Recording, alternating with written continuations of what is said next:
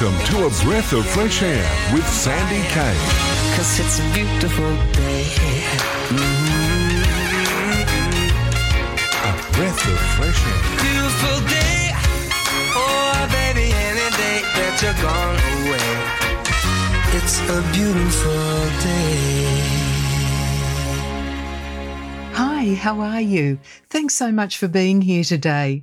If you're new to A Breath of Fresh Air, you probably should know that this show features interviews with some of the best musical artists of the sixties, seventies or eighties.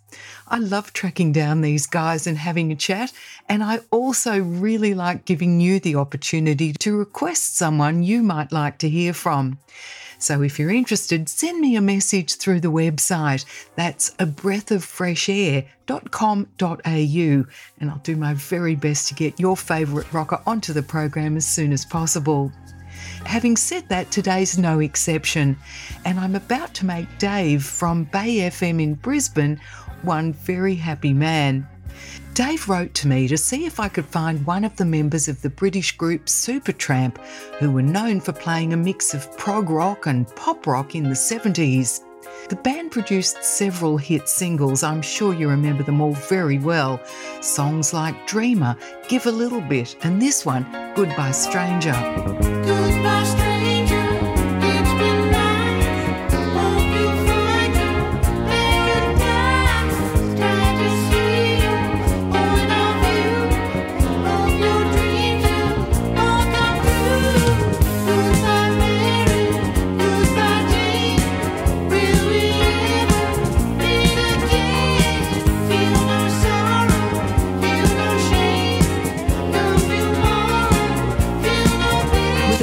Songwriting founders Roger Hodgson and Rick Davies, the band took its name from a nineteen oh eight novel called The Autobiography of a Supertramp.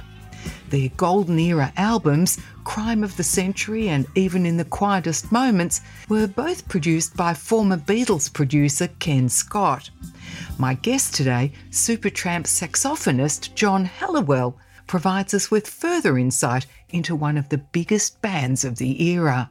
John Helliwell, thanks for joining us here on A Breath of Fresh Air. Thank you. Good to talk to you. Tell us a little about yourself. I was born in a small town in the north of England. Um, I grew up there, went to a school, and then I became a computer programmer when I was eighteen. I was already playing music, and then after two years, I decided to do music full-time, and I played in a group in England for a while and then all sorts of groups. It was a very fruitful scene from about sixty-five, sixty-six onwards, and all sorts of people blossoming. Uh, Jimi Hendrix coming to uh, to London, uh, The Who starting, the, the Rolling Stones starting, the Beatles continuing from early sixties. There was a th- very good, thriving club scene too, all sorts of people.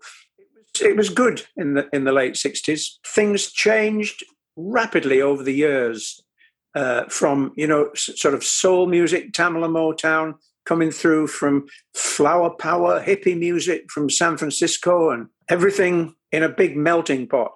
So it, it was it was a very fruitful scene. And then I joined Supertramp in nineteen seventy-three.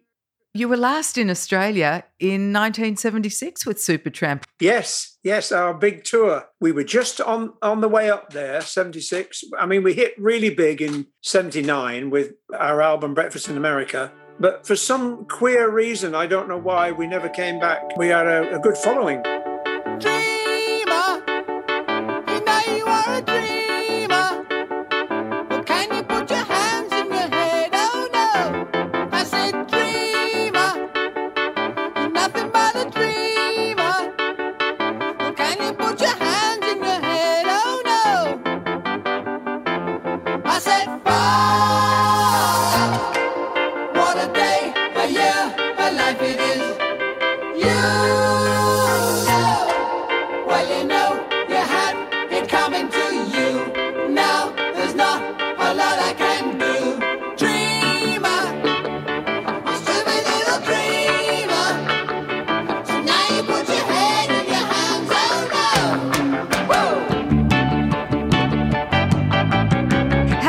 During those times with Supertramp? Well, I joined in seventy-three. After I joined, we just made the album Crime of the Century. So that was the kind of beginning of, of a slow climb up through the seventies of making an album and touring and making an album, touring and getting more successful each time. We did very well then. It was, it was our big time. I guess we hit the big time in the late seventies and early eighties. Uh, but, still, but still we carried on after that as well, because we thought that what we were doing was very valid.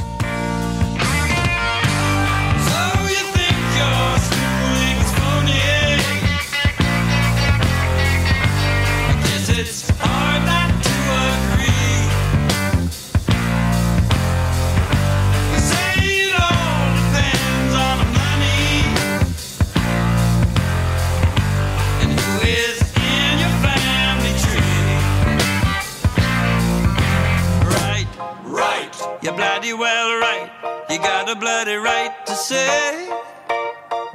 Right, you're bloody well right, you know you got a right to say. Ha ha, you're bloody well right, you know you're right to say. Yeah, yeah, you're bloody well right, you know you're right to say. Me, I don't care anyway.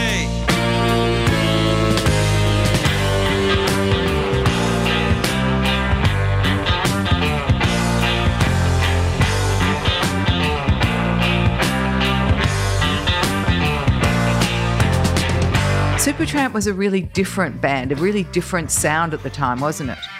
Yes, and and, and the, there was the origin, there was sort of five of us, and with the inclusion of, of, of myself playing saxophone and clarinet, that was kind of different from the mainstream.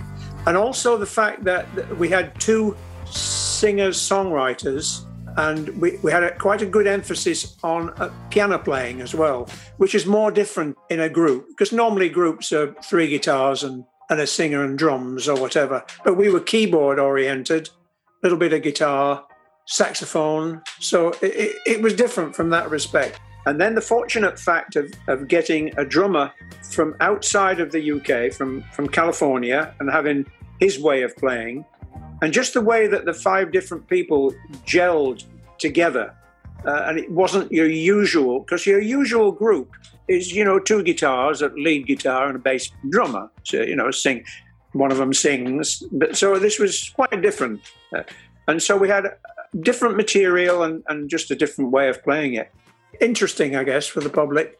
It was super interesting for us. Which was one of your favourite tunes that you played on? Well, I guess that perhaps one of the most famous and interesting for me, and I'm I'm proud of it, is maybe The Logical Song from Breakfast in America, and I play the alto saxophone on that. It was a big hit, and it's one of my most well-known solos. When I was young, it seemed that life was so wonderful.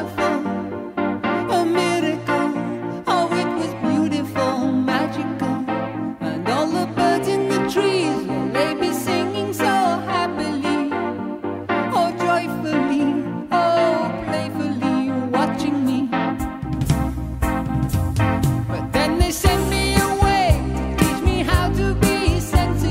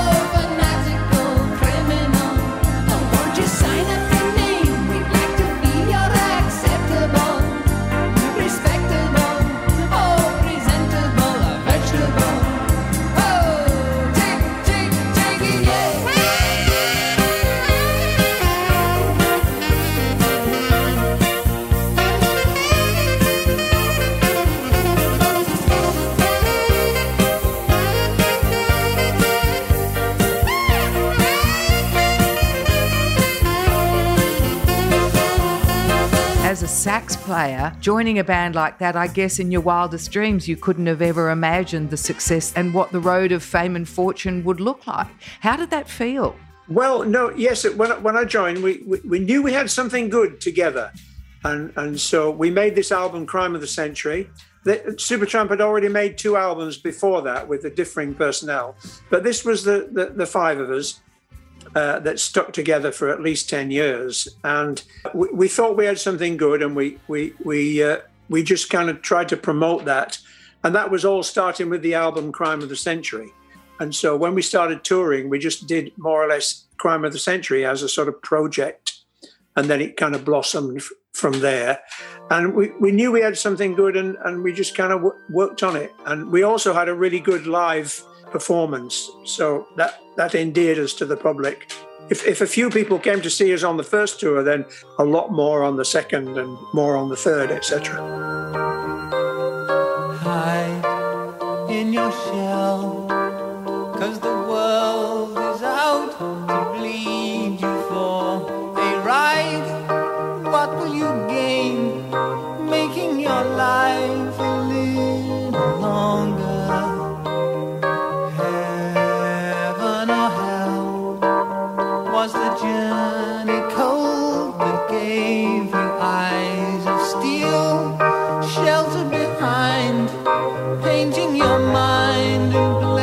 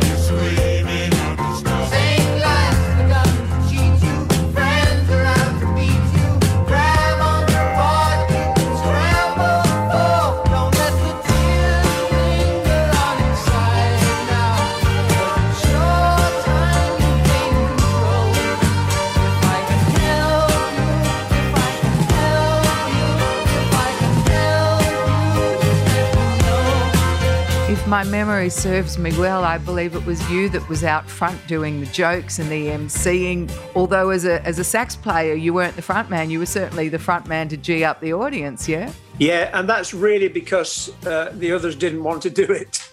So, you know, what we did when we first started touring in earnest after Crime of the Century, it was a rather serious album, and uh, we, we used to just play the, the first side, you know, it was an L P. We used to play the first side, and then we just used some other numbers.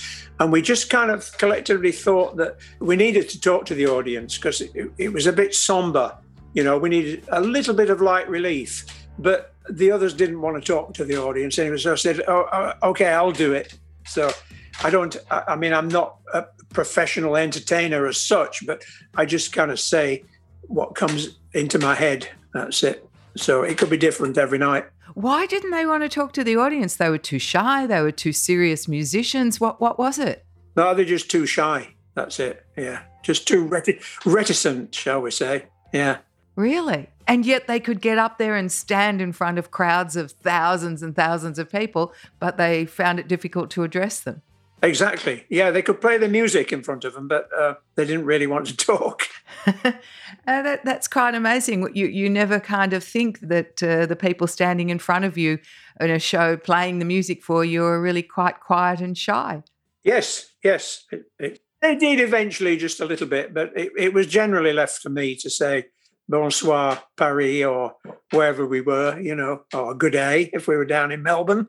It's it's an interesting juxtaposition of of being a musician and being whatever your personality is, but w- while you're up there playing, maybe it's okay, but if if you have to talk, maybe you just kind of clam up a bit. Isn't that interesting? John, you said that Crime of the Century and the other albums that Supertramp had made have been quite serious pieces of music at the time, but then I think you turned it a little bit towards more pop songs, didn't you? Well, it was just it was just the way that the songwriting and and, and that we uh, approached music, because we were all living in uh, we were living in England. There was an American drummer, but we're living in England, and we made Crime of the Century. And then after that, we we we went and lived in the States, and it sort of ha- it had an effect on us. And we we made uh, two albums before Breakfast in America, but it was Breakfast in America in seventy-eight or nine was a reflection on our having lived there. Take a look at my girlfriend. She's the only one I got. Well, not much of a girlfriend, but never seemed to get along. Take a jumbo across the water, like to see America.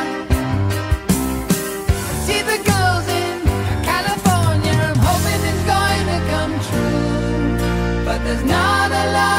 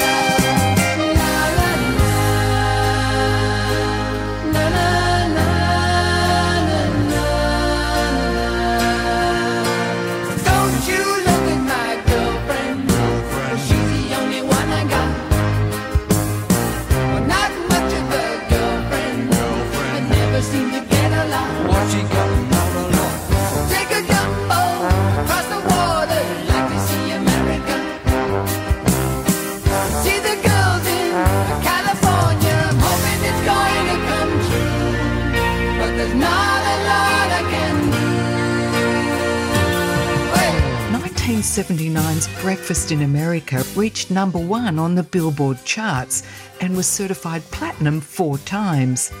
Next up, John Helliwell tells us what led to the new sound and how it changed their lives.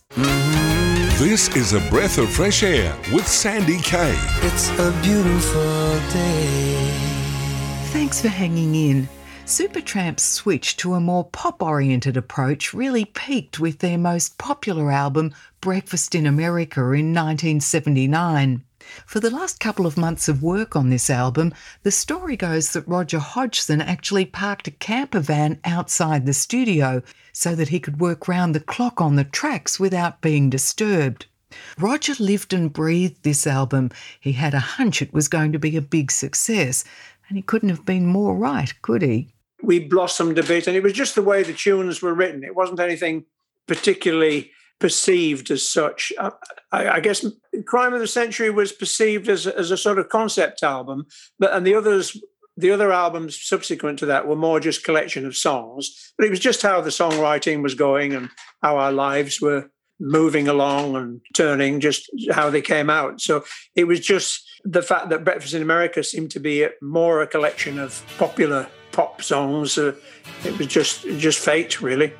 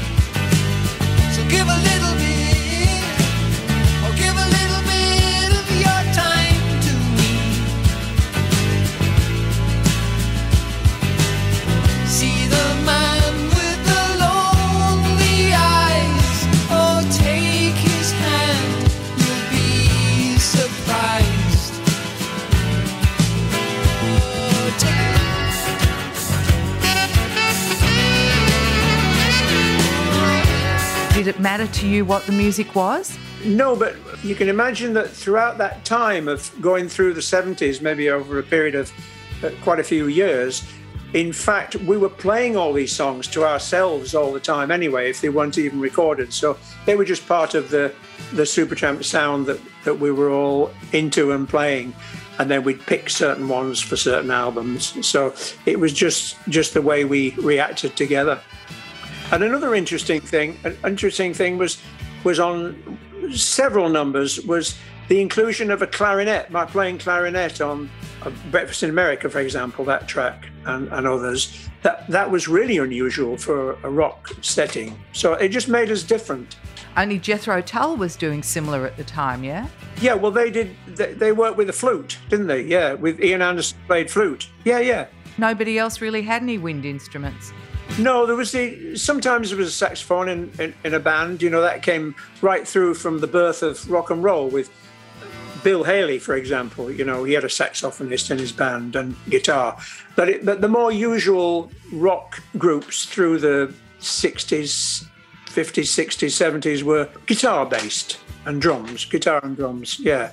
So we, we kind of expanded that and we had our own scene and we were our own little niche, musical niche, and so we were happy to pursue that. So were you pretty chuffed with the success that the that the music that the five of you were making was getting? Yes, we, we were, and we worked really hard on it because we worked hard on trying to make an album of, of good songs and, and produce well, and, and at the same time we went out on the road and we tried to reproduce that kind of hi-fi thing that we had. Uh, we had this hi-fi reputation and uh, we... We uh, we like to produce it live. So going to see a concert with Supertramp in the seventies and, and eighties, for example, was supposedly like going to a giant and listening to a giant hi-fi with the guys there as well playing. I, I recall that, although I didn't know that that was what you were going for at the time. Yes.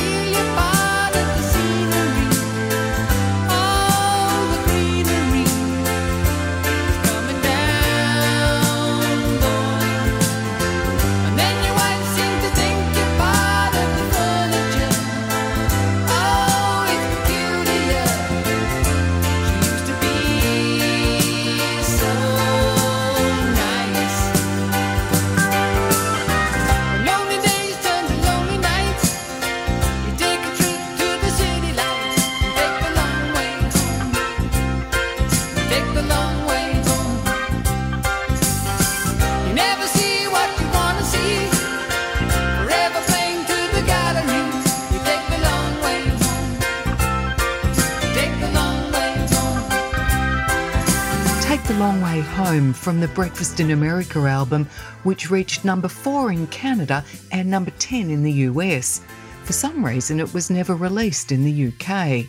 Played on Pink Floyd's album, A Momentary Lapse of Reason, didn't you? Yes, I did, and they spelt my name wrong, but I'll forgive them. I'll, for- I'll forgive them for that. I read that. Just prior to that, we were making an album called Brother Where You Bound, the Supertramp album, and we were we had this big track, the title track. And we thought we'd arranged it, and we we were all sitting around talking to each other and saying, "Who should we get for the guitar to do a guitar solo?"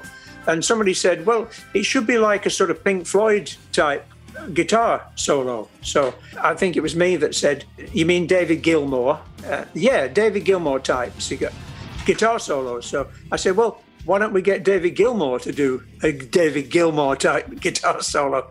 Oh, yeah. Yes. And so we called him, and he did. He, he came, and just a few months later, he asked me if I'd play some stuff on, on his album. That's how that worked. What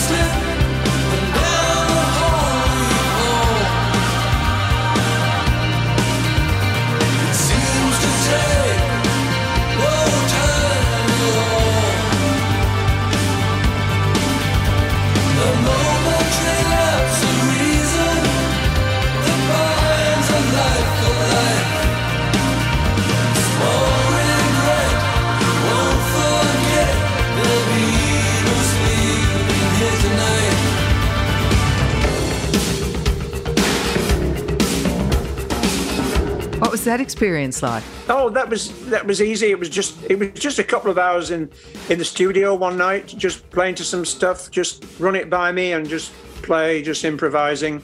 Yeah, that it was it was easy. And another thing, not only did they not spell my name correctly, they never paid me for the session. I've never never got a penny from that record. And what brought Supertramp to an end as a band? Well. Uh, I, th- yeah, there's a specific thing that it brought it to an end. The, Supertramp, if you just need a little bit of history, it was started by Rick Davies in nineteen sixty-nine, and he got, uh, amongst the first people in the group that he got, uh, it included Roger Hodgson. And so Rick Davies and Roger Hodgson be- became eventually the two songwriters, and that lasted up through the seventies and, and early eighties. And in eighty-three, Roger Hodgson decided that he was going to leave. So he left after our tour in eighty-three. And we carried on with, with the other four of us, led by Rick. And so we did Rick's numbers. It was an early morning yesterday. I was up before the dawn. And I really have enjoyed my stay. But I must be moving on. Like a king without a castle, like a queen without a throne. I'm an early morning lover, and I must be moving on. Yeah. Now I believe in what you say is the undisputed truth. But I have to have things my own way to keep me in my youth. Without an anchor, like a slave without a chain. Just the thought of those sweet ladies as I shiver through my veins. Now we go on shining, shining like brand new. I'll never look behind me, my troubles will be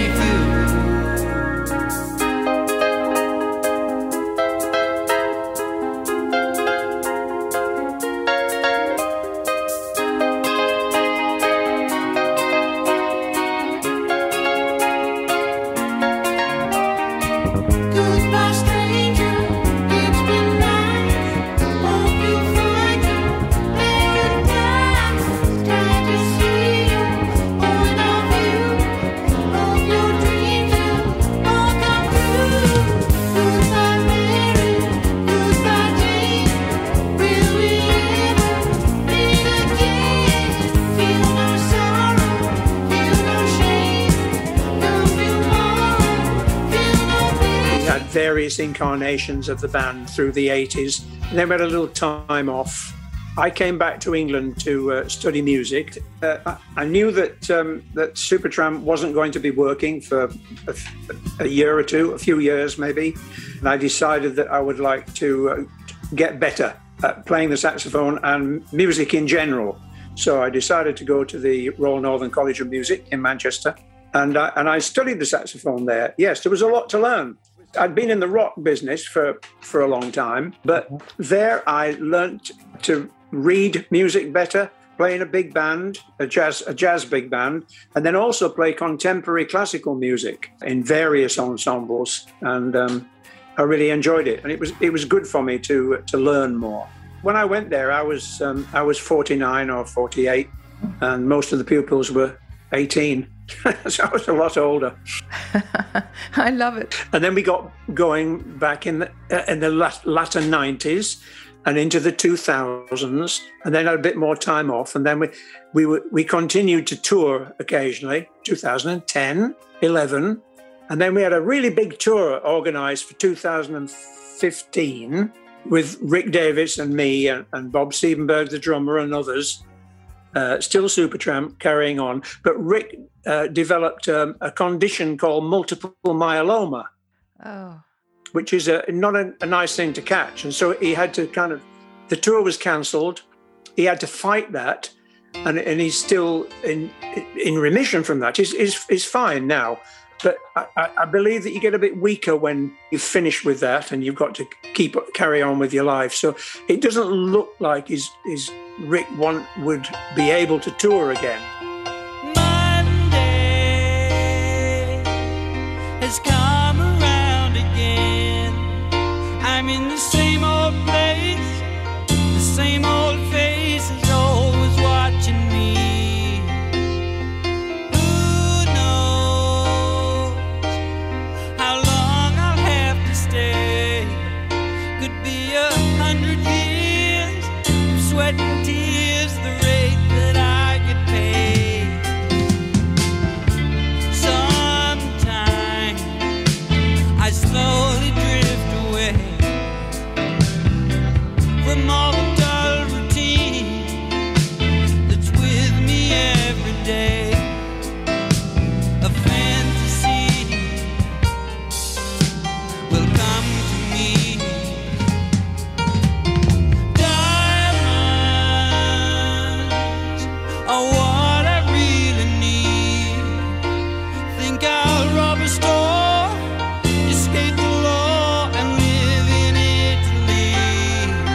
There's still a possibility. There's a slim possibility, yeah, but we don't know. Do you miss life on the road?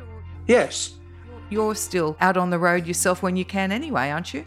Yes, I do. But the thing is, um, uh, aside from Supertramp, in the last ten, fifteen years, I've had my own group for uh, playing, and I've also played with other people in Europe, people doing tours and people doing all-star bands or whatever. So I, I've had, I, I quite like that variety, and I like I like the challenge of just coming in and playing with someone else and, and doing stuff. And I did a few sessions, and I've had at the moment I've had, so far I've had two solo projects which have developed into C Ds. So uh, I, I'm quite happy doing my own stuff as well. This latest album that you have out sounds great. It's called Ever Open Door. Tell me a little bit about uh, how that's come about for you.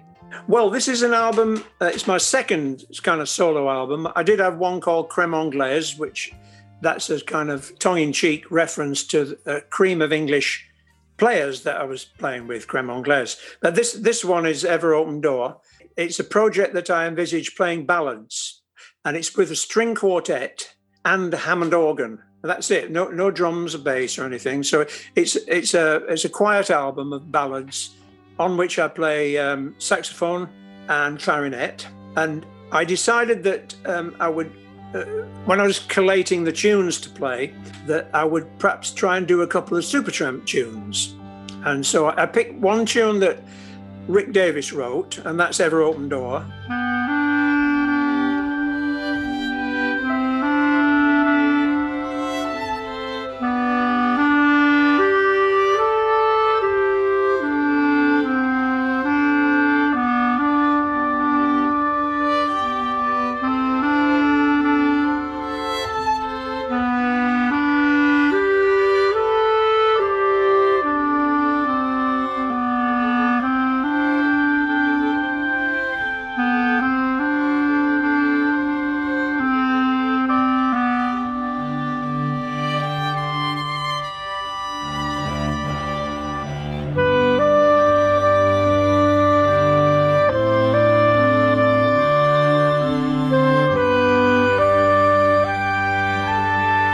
One tune that Roger wrote, which is um, If Everyone Was Listening, yeah? Yeah. And then I thought that the, the title of Rick's was appropriate for the title of, of the album.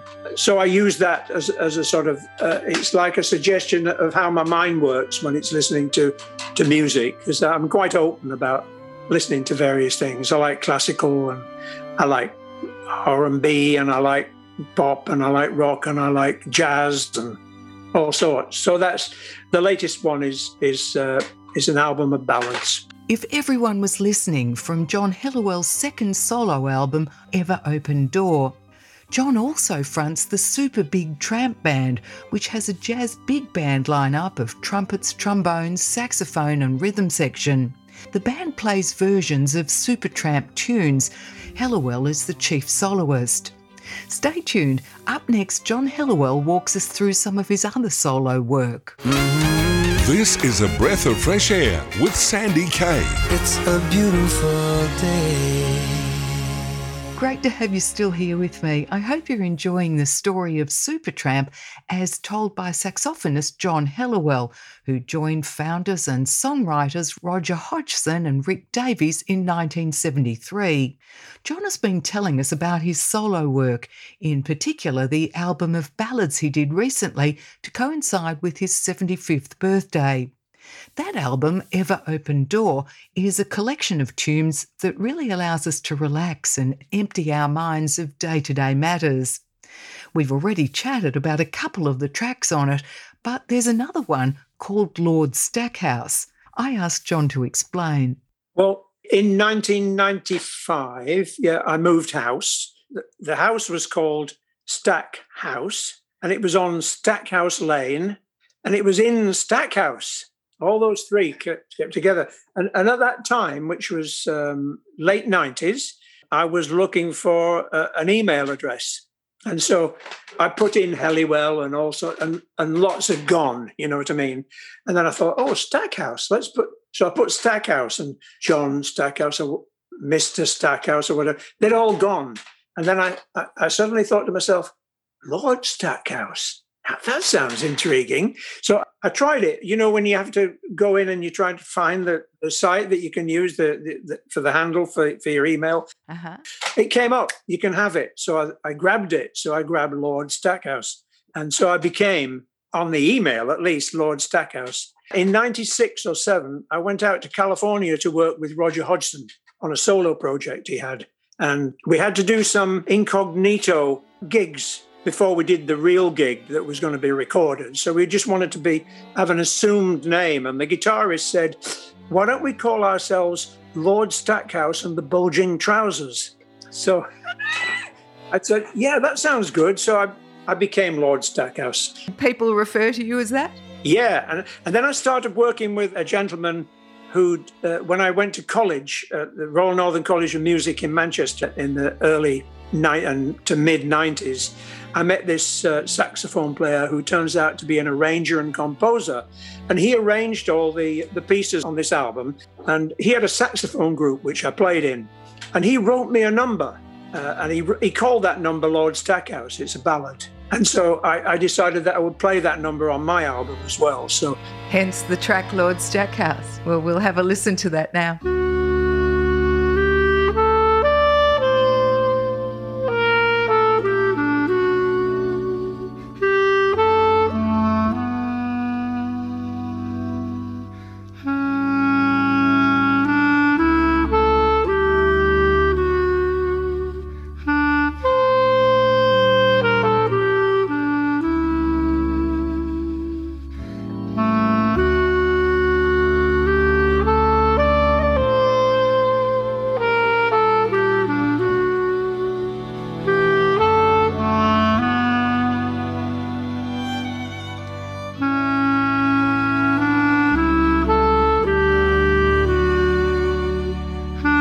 Become Lord Stackhouse, you know, on, on uh, uh, not exactly Lord Stackhouse on Facebook, but it's just one of my nom de plumes.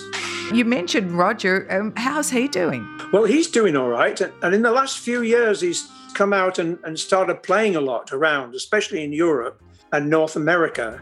He mostly plays his old hits when he goes out, but he has his own group. But in actual fact, he left Supertramp in, at the end of nineteen eighty-three, so he's been left quite a long time.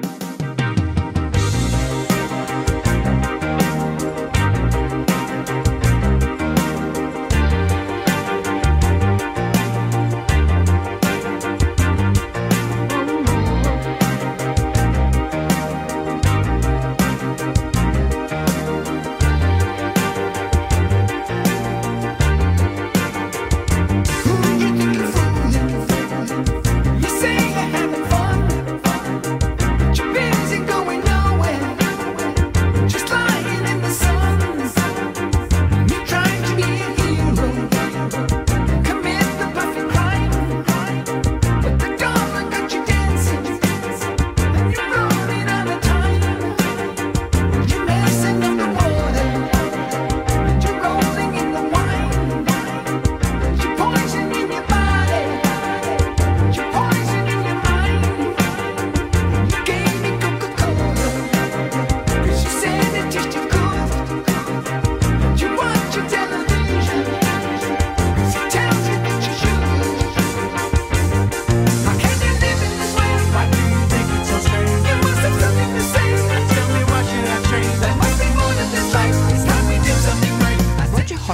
co-founded Supertramp in nineteen sixty-nine and was the driving force behind what fans have often referred to as the fourteen golden years of the band. Roger wrote, sang and arranged most of the enduring rock standards that made Supertramp a worldwide phenomenon, with album sales in excess of sixty million. Roger not only gave us the one we just heard, Child of Vision, but also other timeless classics like Give a Little Bit, Breakfast in America, Dreamer, The Logical Song and Take the Long Way Home. I'm chatting with John Helliwell from Supertramp. You've just put out your third solo album now, John, right? Yes, exactly. And um, I'm just kind of enjoying myself at the moment in, in semi-retirement, which was really accelerated by the COVID situation. Of course. So one or two of my projects have been delayed, but I uh, managed to get uh, one out recently with some Dutchmen playing, playing a, a jazz quartet format. Tell me a little bit about it. Well, I'm, I'm very proud of it. Uh, I, I found this tune um, called Don't Ever Leave Me, which is a, a, a short, beautiful melody. So because we envisaged making this album on vinyl, which it is, it's come out on vinyl, but it's also out on C D, we decided to play this short tune four times so that on each side of the vinyl, it would start with that tune and finish with that tune. So that's why there's four versions of Don't Ever Leave Me.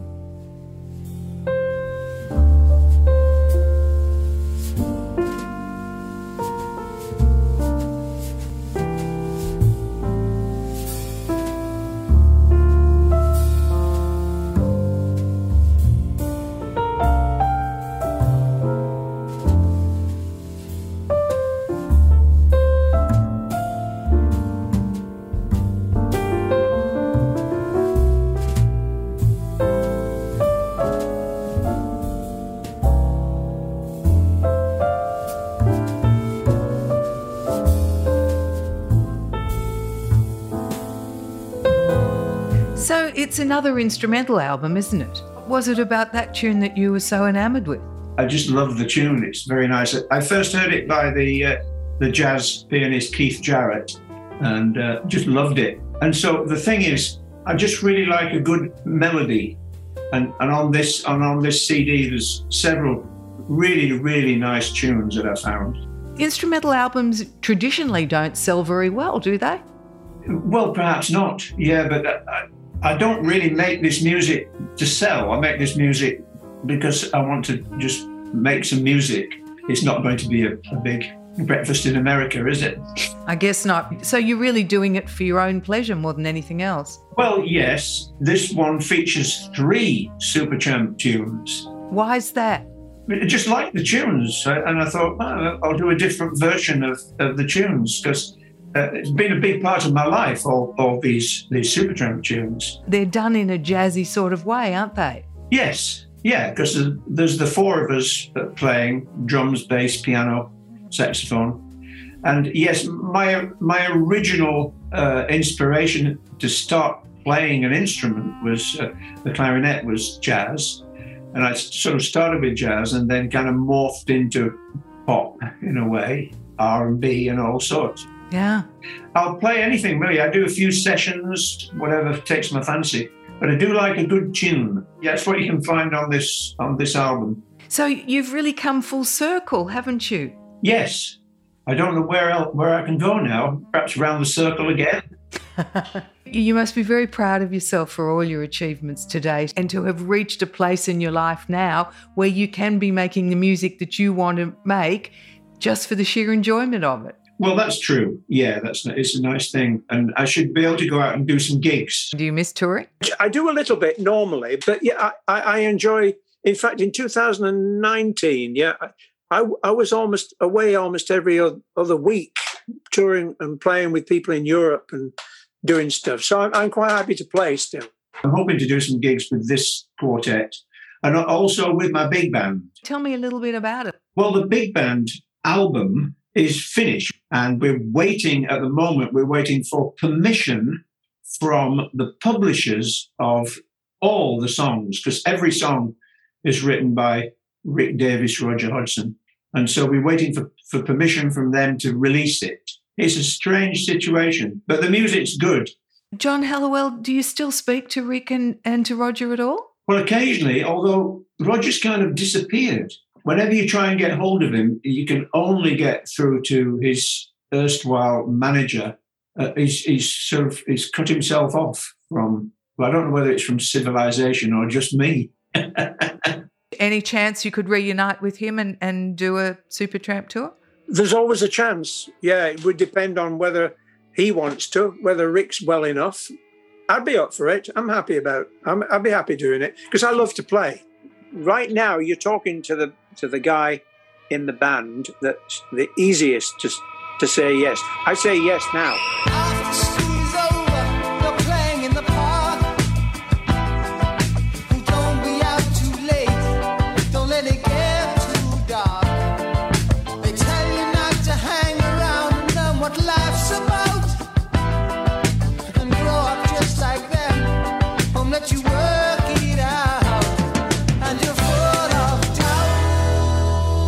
Currently, we have you playing your own version of Supertramp songs with the indelible John Helliwell stamp on it. And we also have Roger out there playing Supertramp stuff with his own style too, don't we? Yes. Of all the Supertramp songs that there are, John Helliwell, and there are so many, do you have one absolute favourite? Well, I, I have to say too then, if, if there's one that stands out above any other for every or any reason, that would be Crime of the Century. Why? Just because it's it's emotional to me. It was the end of the first album that I was on. It, we finished every show with it. It's, it means a lot to me. Now they're planning the crime of the century. Well, what will it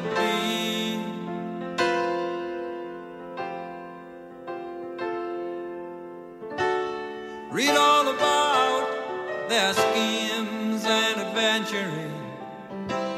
Yes, it's well worth the fee. So roll up, and then break you to burn, and then come.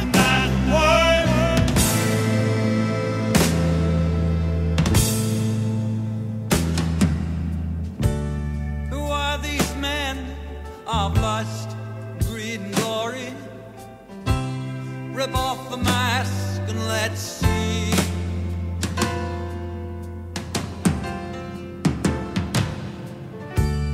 But that's not right. Oh no, what's the story? But there's you and there's me.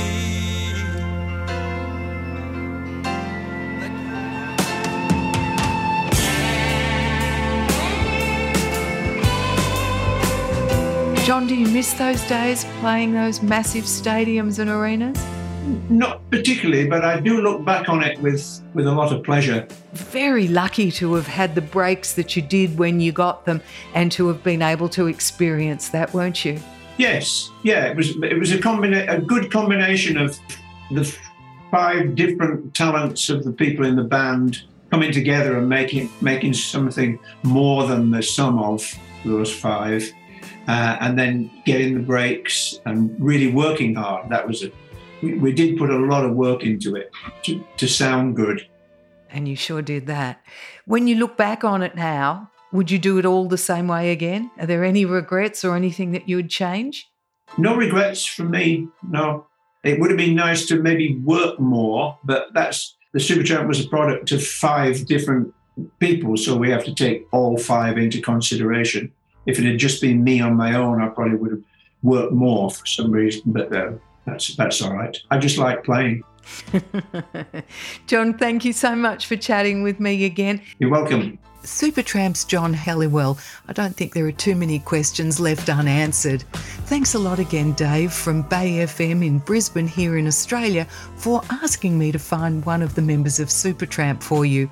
That's all we've got time for today. If you'd like to catch up with some back episodes of A Breath of Fresh Air, all you have to do is hit follow on any of the major podcast platforms. I'd love it if you did check them out and let me know what you think. Take care, won't you, until we meet again. I'll look forward to being back in your company again, same time next week. I'll see you then. Bye now. 'Cause it's a beautiful day. Mm-hmm. You've been listening to A Breath of Fresh Air with Sandy Kaye. Beautiful day, oh baby, any day that you're gone away. It's a beautiful day.